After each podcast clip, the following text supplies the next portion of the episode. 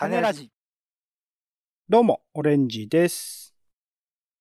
映画でですね、あまり僕はパンフレット買わない方なんですけど、今回3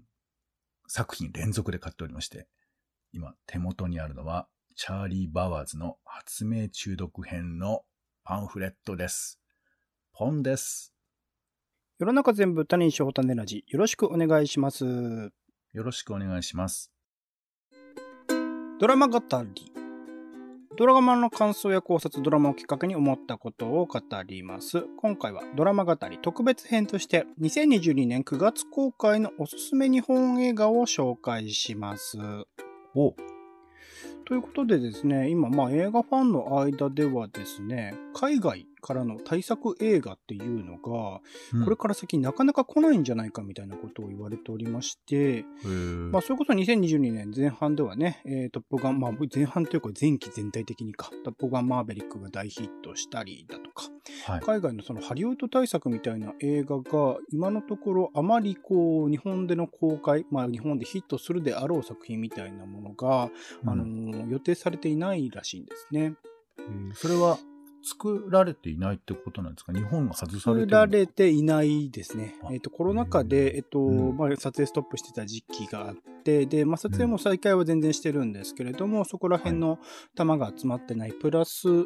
コロナ禍の影響で、まあ、アメリカとかね、劇場結構大きめのシネコンとかが潰れていたりするので、うん。そこら辺も含めてなかなかいろいろと映画業界大変なことになっている。それの中でしかも、まあ、配信作品ですね。ネットフリッはちょっとまあ株価落ちましたけど、それに、えー反比例して、こう、ディズニープラスが上がってきてるとか、HBO とかも絶好調みたいなところもあったりするので、なかなか映画ですね、ドラマに比較した時の映画っていうところが難しい状況に置かれているという中ではあるんですが、一方で、えっと、日本の映画については引き続き公開が続けられている、もうすでに、ま、あの、制作体制は完全にスタートして、あの、再開してますし、えっと、これから先も公開される日本映画期待の作品もあったりしますので、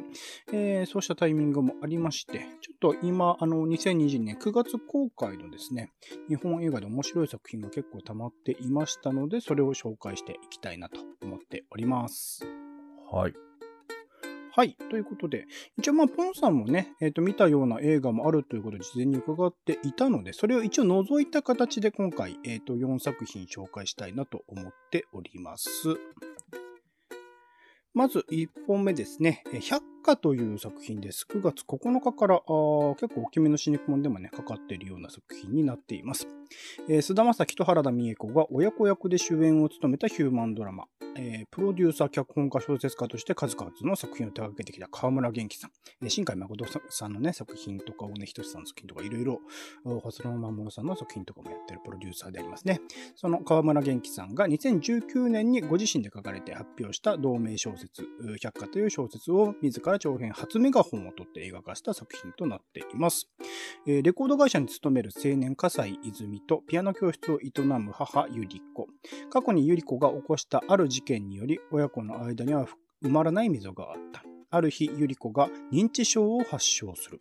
記憶が失われていくスピードは徐々に加速し、泉の妻、香織の名前さえもわからなくなってしまう。それでも泉は、これまでの親子の時間を取り戻すかのように献身的に母を支え続ける。そんなある日、泉はゆり子の部屋で一冊のノートを発見する。そこには泉が決して忘れることのできない事件の真相が綴られていたということで、えー他に長澤まさみさんとか長瀬正俊さんとかが出演している作品です。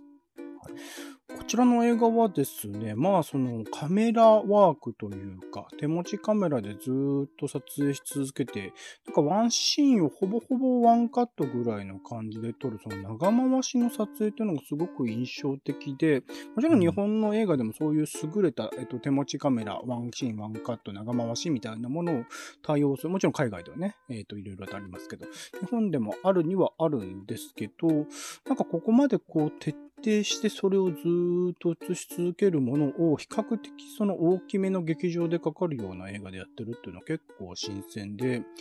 そこら辺やっぱりまあ河村元気さんだからできるのかなって、なかなかエンタメ作品ね、そういう手法を使うっていうのはもっとなんか、あの、カットを細かく割って、こう集中力を途絶えさせないように作るみたいなものが結構シネコンでかかるような日本の映画、大きめの作品だったりすると多かったりする中で、河村さんが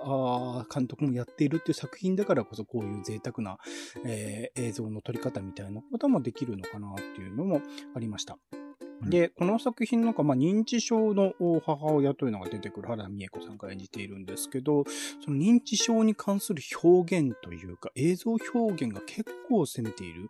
あの、同じ行動を本人は自覚しないながらも複数回繰り返すっていうシーンがあるんですよ。全く同じ光景っていうのを、それこそワンシーン、ワンカットでずっとカメラで描き続けているからこそ、その、なんていうんですかね、切れ目がないっていうところに、まあ、その当事者本人を当然その生きてる限りにおいては切れ目がない形で、そういう同じ行動を繰り返し繰り返し取ってしまうみたいなことがあるので、そこの表現については、なるほど、今までの映画の中で認知症を患った方ってたくさん描かれてきたけれども、ここういう表現っていうのは今までになかったなというふうに思ったっていうのが結構、あのー、うわ、ああ、やっぱ映画ならではだなと思いました。ただ、一方で、あの、去年かな、えー、アメリカのアカデミー賞で主演男優賞も取ったファーザーというね、映画がありました。こちらにおける認知症表現のその、なんだろう、自分の立っている地平すらも揺らいでいくような感覚を観客に味わわせるみたいなものに比べると、ちょっと、あのー、なんかしつこさみたいなものをどうしても感じてしまうみたいなところ、映画としての面白さとその日常表現としての適切さっていうところのバランスがすごく難しいなともちょっと思ったりもしました。でもやっぱ手持ちカメラの長回しっていうのはすごく効いてるなと思いました。あと音楽ですね。えっと、網森翔平さんって僕前から好きなミュージシャンではあるんですけど、この方がまあクラシック畑出身で、まあ、クラシック曲、よく聞いたことあるクラシック曲みたいなものも音楽として使われるんですけど、そこからちょっとずつなんか気持ち悪い感じに絶妙にこうずらしていく感じの表現とか、ああ、すごい上手いというか、この、その変にずらしすぎちゃうと気持ち悪くなっちゃうんだけど、その気持ち悪さと気持ちよさのギリギリの境をこう、たゆたうような、その音楽使いとかも素晴らしかったですし、細かい音のね、使い方とかも含めて、映画館で見てこそっていうところの表現をしていたなと思いました。さっきのカメラの長回しもやっぱ、テレビとかで見てると集中力切れちゃうんだけど、映画館で見て集中してみるからこそ、なんか楽しめるみたいなところも含めて、なるほど映画っていうものを、すごく分かっていらっしゃるその河村元気さんだからこそなんだろうなというのも思ったりもしました。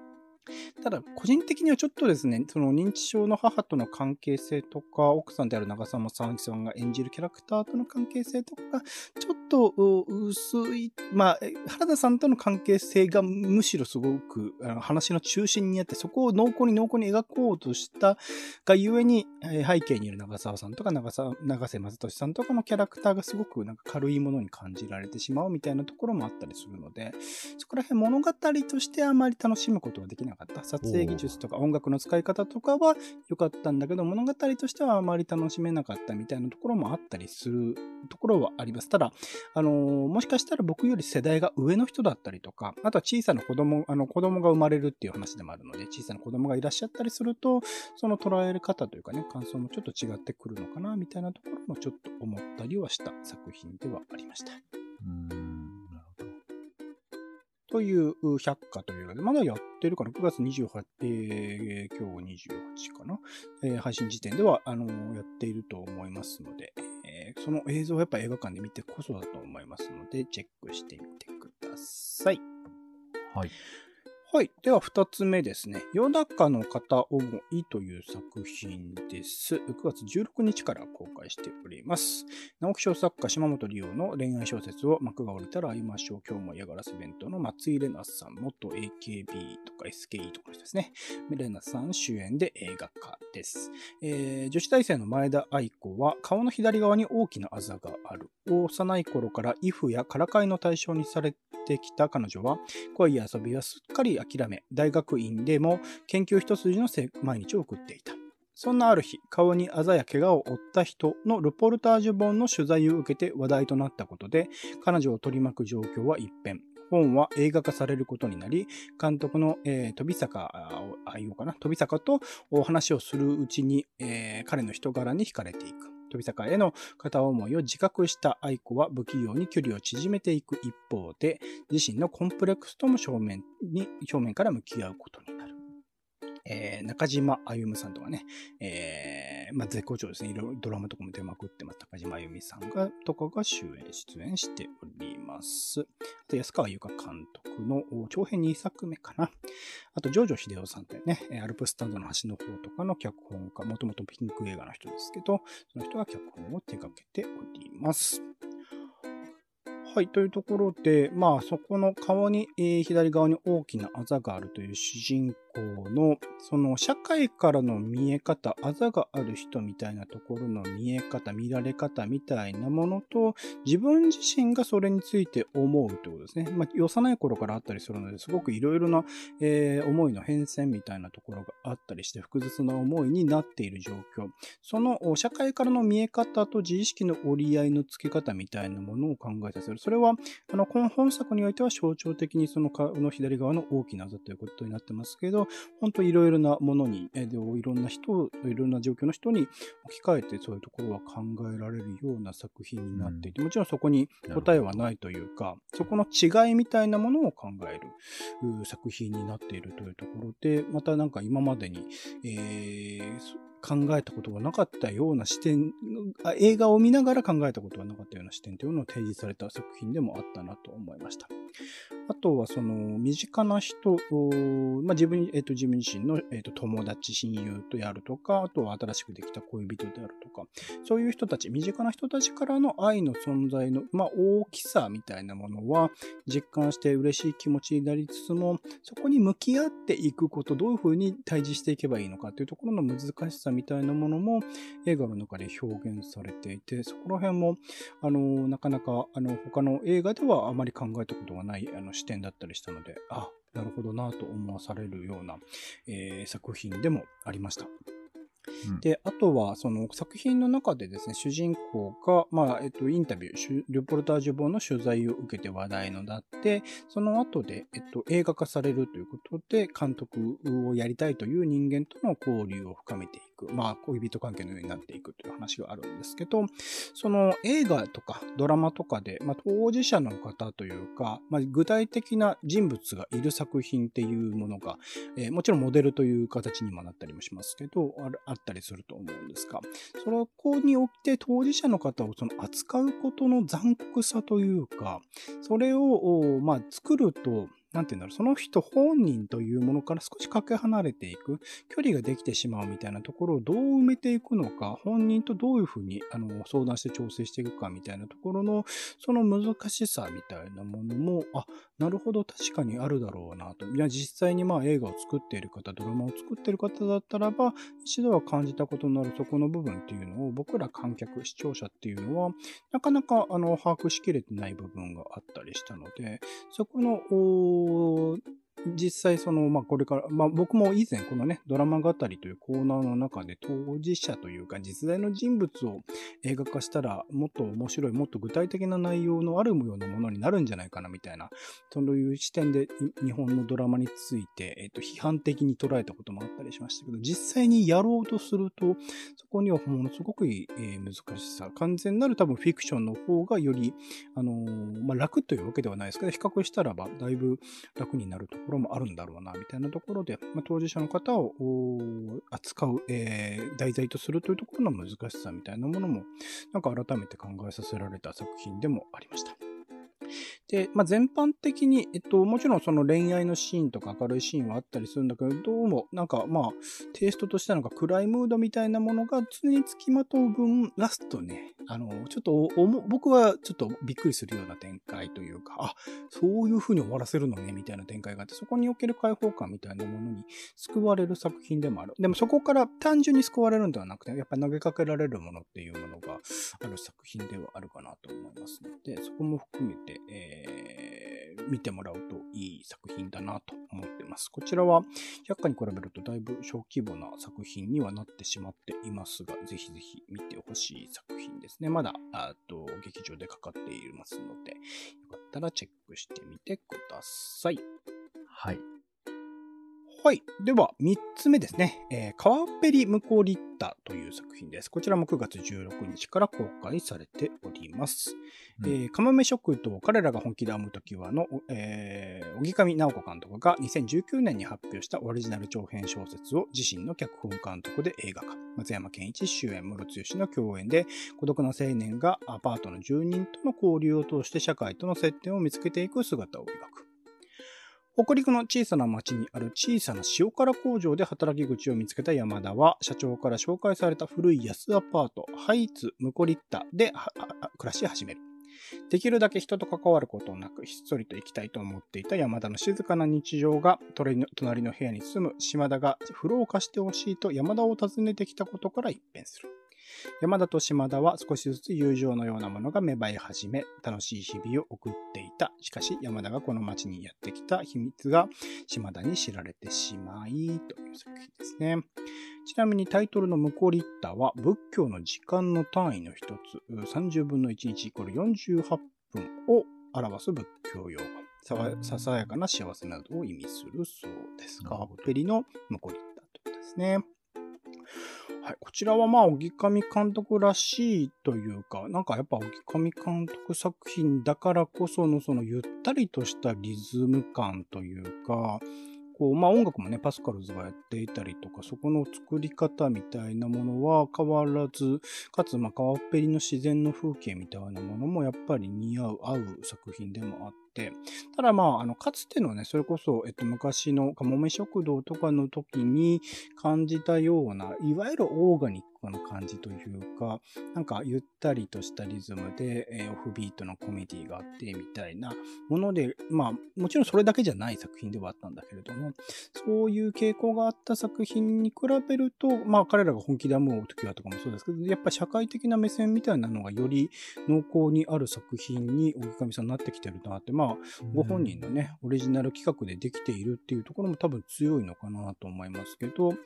こら辺の意識も結構強くななっているところではあるかなと思います。そこ象徴的なのは、まあ、さっき言った、まあ、隣人の方がね、あのー、普通にこう入り込んでくるというか、コミュニケーションを取ってくる。まあ、ホームレスとかも登場するんですけど、そういう隣人であるとか、ホームレスとかの関係性、えー、の関係を築いていくところから、か今の時代のコミュニティのあり方みたいなものを考えさせる。都会とかだとね、それこそなかなか、まあ、町内会に入らないとかも話としてありますけど、えー、隣人とのコミュニケーション、特にマンション住まいだったりすると、マンションの隣の人とのコミュニケーションみたいななかなか取らないよね、みたいなところ。まあ、もちろんそこはリスクとかを考慮して、みたいなところもあったりするんですけど、なんかそういうものが希薄、かつてあった長屋コミュニティみたいなものが希薄化している時代におけるなんかコミュニティのあり方、ある種まあ、なんだろう、夢物語というか理想的、理想主義的なものに思えてしまうのかもしれないけど、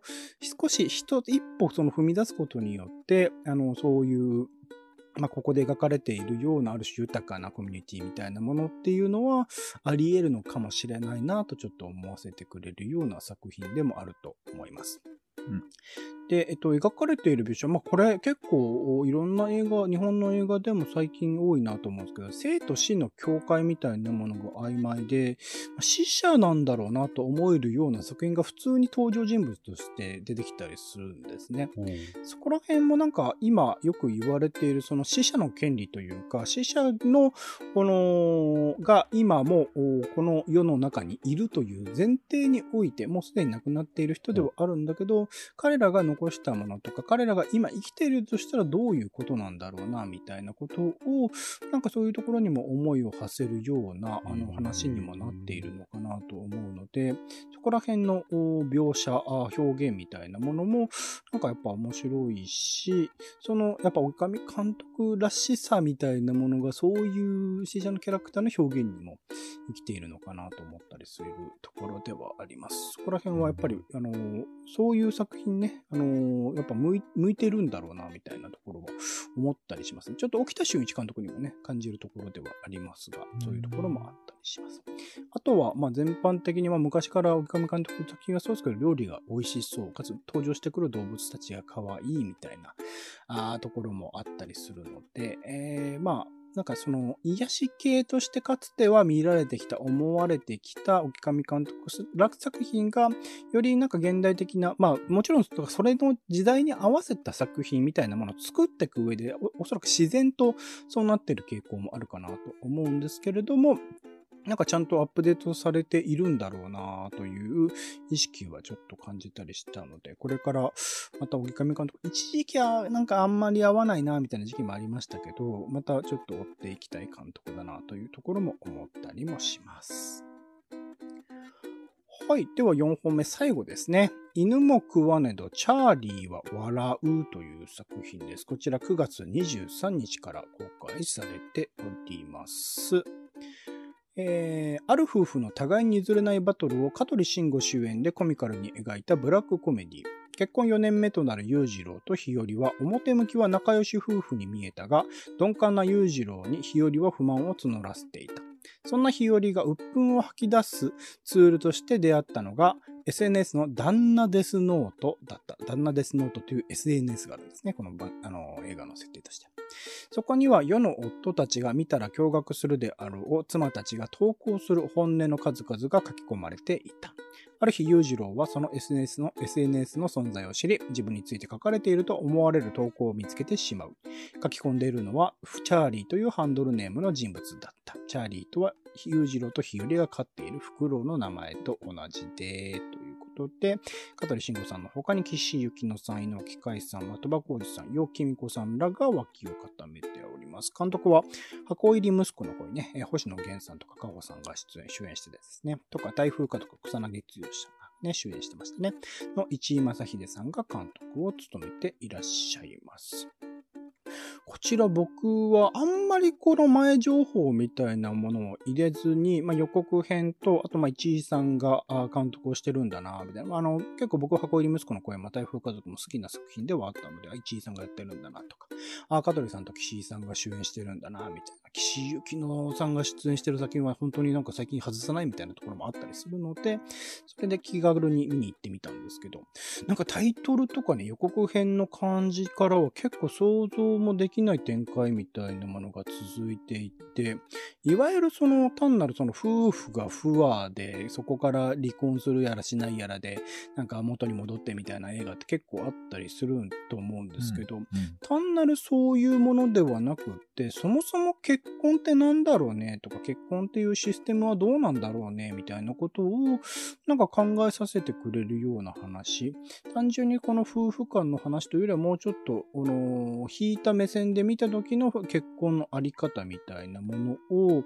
なんか、えっ、と、様々な結婚の形みたいなものが提示されるんですよね。えー、うん、結婚する手前で、えっと、なんか、あの、ブルーになっちゃっている人のであったりとか、結婚したんだけれども、その旦那さんと一緒に暮らせないという人であったりとか、そもそも結婚できない人とか、だからその結婚っていうもののいろいろな形を見せることによって、ある種その結婚っていうものに正解がないよね、みたいなところを提示してくれるからこそ、なんかその、それぞれ、おそらく、あの、僕は結婚してないですけど、結婚してる、あの、関係だったりとか、これから結婚しようというする人だったらば、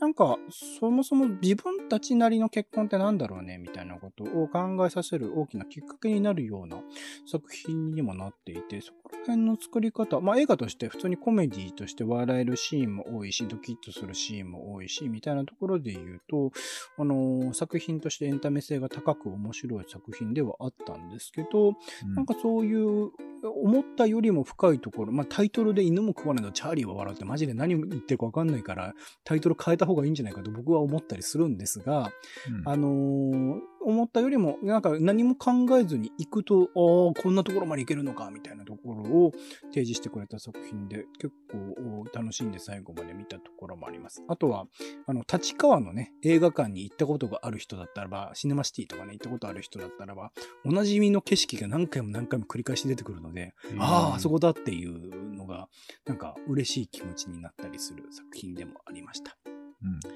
あとは、なんか、香取慎吾さんと岸由紀乃さんって組み合わせその身長が何センチだ ?30 センチぐらい違うんじゃないかぐらいの、結構な大きなギャップがあったりと、キャラクター的にもなんかあんまり一緒にいるようなイメージっていうのはなかったんですけど、作品を見ていくうちに、見進めていくうちに、やっぱこの二人しかちょっと考えられないようなキャスティングになっていて、そこら辺はスターキャストとしての香取慎吾さんみたいなものももちろん裏側にはあったりするんだと思うんだけど、香取さん最近その、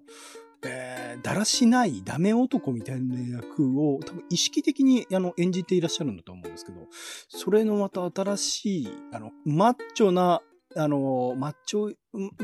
筋トレをしていて実際にマッチョだし、その男性的なそのマッチョイズムにもこう毒されているようなタイプの男っていうのを、そう、見事に香取さんが演じていて、そこら辺の、なんか、あ、うまいなって。まあ前作でね、草薙剛さんのまた新しいなんかダメな感じの一面を出した一位監督が今回は香取さんというところで、次は稲垣さんなのかしらとかいろいろ思ったりしましたけど、そこら辺も含めて、あの、うまい作品なんだけど、なんか、あの、結構お気味の劇場でかかってる割にそんなに話題になってる印象がないので、ちょっと、あの、皆さんが思ってるような単純なコメディじゃないんだよ、みたいなところで、ちょっとおすすめしたい作品でございます。犬のクワネとチャーリーは笑うでございます。はい。はい。というところの4作品が個人的に、まあ、もっとね、本当は、あのー、まあ、ポンさんも見てる作品とかであったりするんですけど、今のところはこんな感じでピックアップしてみましたが、聞いてみてどうでしたポンさん？そうですね。なんかどれも、あの、映画館で見た後に話が盛り上がりそう。うんうんうんうんうん。まあ、そのカップルで行くのか家族で行くのか友達に行くのかわかりませんけど、これを見た後は、やっぱちょっと、ちょっと喫茶店行こうみたいな感じになりそうな、うん、あの、なんつうの、こう、いわゆるこう、のんびりと見てられないっていうか、うん。いろいろ考えながら見ちゃうようなテーマだとか、モチーフだとか描き方があるかなと思うんで、うん、これあの、終わった後の喫茶店盛り上がる映画みたいな感じな気もしますね。はい。そうですね。ただ、見る相手をちょっとね、考え、いろいろ、それぞれにね、考えないといろいろと難しい作品も多かったりする。あんまりそうだな、全体通してカップル向けの映画ってそんなにないかもしれないかな。そこら辺の難しさはありますかね。まあ、カップル向けっていうのも、だんだんと俺、時代によって変わってきていくのかななんて思ったりもするんですけど、なんだろうね、なんかこう、難しい。でも、あの、やっぱ、この人と見るならっていうのを考えたくはなるね、なんかね。そうですね。百科とかは、まあ、やっぱ親と見るとまた見え方違うんだろうなとかありますよね。いや、ね、ちょっとね、重たい感じもあるし、そのなんか、よだかの片思いだと、なんかメッセージ性が強いから、ね、あの、ね、この人はどう受け止めるのか、なんか別に、あの、僕に対はないよっていうことを、あの、思ったり、えー、して、えー、しまう気もしますけど。だから日常生活では思ってなかったっていうか、幸せだったりすると特にそこら辺を意識されていない、なんかやだみみたいなものがやっぱそれぞれの作品でも出てるような気はするので。でもやっぱ普段喋らないようなテーマをまあ本当に掘り起こしてくれるという意味では、うん、まあね、日本映画って地味だとかさ、ちょっとあんまり日常の話したくないっていうふうな人もいますけど、うん、日常の中でも、あの、言語化できないことってあるじゃないですか。はいはい。そう。それをね、なんかやっぱり映画だからこそ、これだからなかなかね、テレ地上波のテレビドラマではそこいけないパターンあると思うんですけど、うん、そういうことを今回の映画では、なんか見れる見出せるんじゃないかなってちょっと聞いてて思いましたね。うん。ありがとうございます。まあ、残りね、と別でポンさんも見てる作品については別の機会にまた話させてもらえればと思いますが、うん、ここで映画ネタバレクイズ。おなんだ？実はこの4作品の中でオレンジが見ておらずパンフレットを読んだだけの映画があります。これは、それは1から4のどれでしょうか？そ、それいる？1番、百花。2番、よだかの片思い。3番、川っぺり向こうに行った。4番、犬も食わねのチャーリーは笑う。さあ、どれ？うーん、これ、ど、う？ーん、ヒントは？ヒント。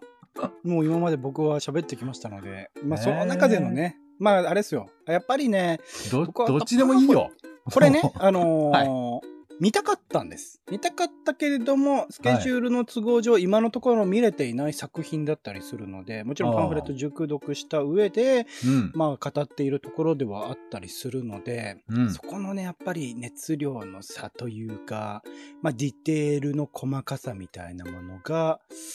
どれが浅かったかな、みたいなものをね。うん、そう、な、うん、そうですか。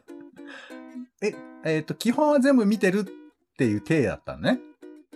あの、今回については、まあ、前回そのやった時に、なんか、ははあのね、クイズ前提だったので集中できなくて、なんか話をちゃんと覚えてないという感想がポンさんから出てきたので、い。はい。それ良くないなと思って、今回ははいちゃんと映画に集中していただいた上で、はい。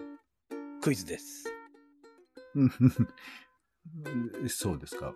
はい。どういう気持ちでやればいいんだかよ、ちょっとよくわかんないんですけど。僕もよく分かってないです。もう正直、あのーはいももっとね、あの、パパンフでいろいろやろうと思ってたんですけど、ちょっといろいろと、あのーあ あの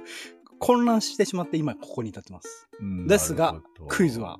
残します。まあまあまあ、そうですか。まあ、あでもね、確かにどれも、あの、見て、そうだなっていうか、まあ見てるだろうと思って聞いてるんで、そういうことですけど、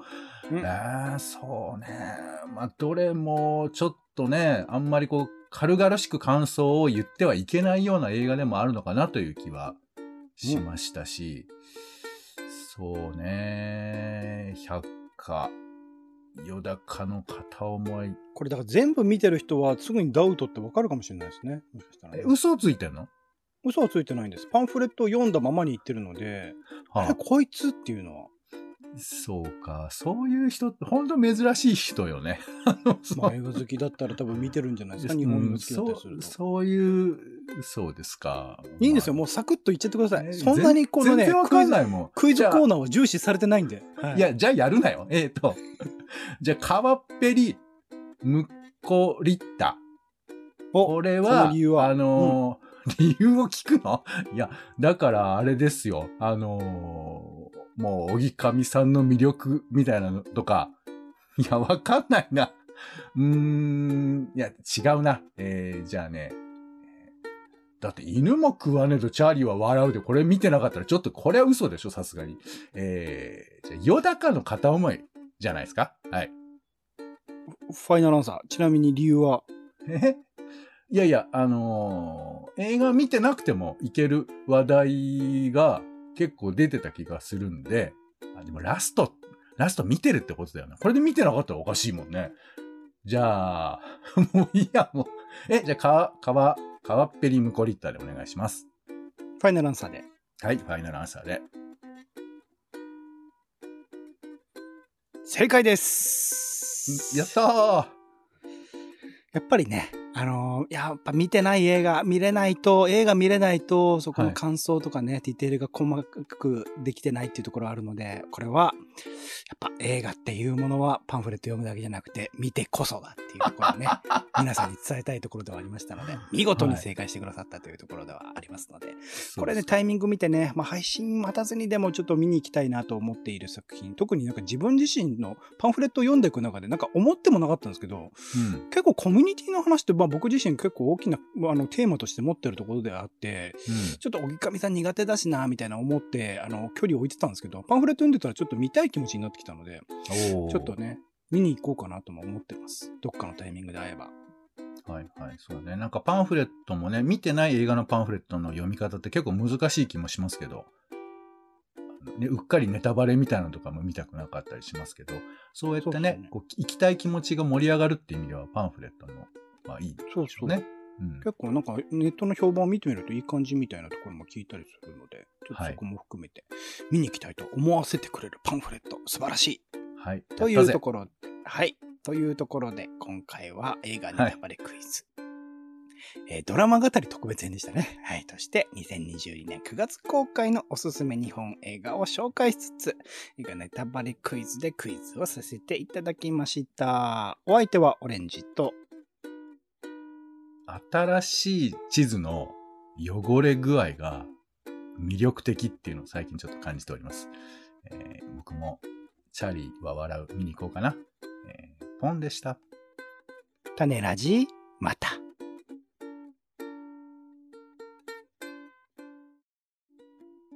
種ラジは、ポッドキャストや Spotify などでほぼ毎日配信しています。音声でこぼれた内容はブログで補足を、更新情報は Twitter でお知らせしています。気が向いたらお好きなサービスでの登録、フォローをお願いします。また、番組の感想やあなたが気になっている種の話もお待ちしています。公式サイト、種ラジ .com のお便りフォームから送ってください。Twitter などで、ハッシュタグ種ラジ、カタカナで種ラジで投稿いただくのも大歓迎です。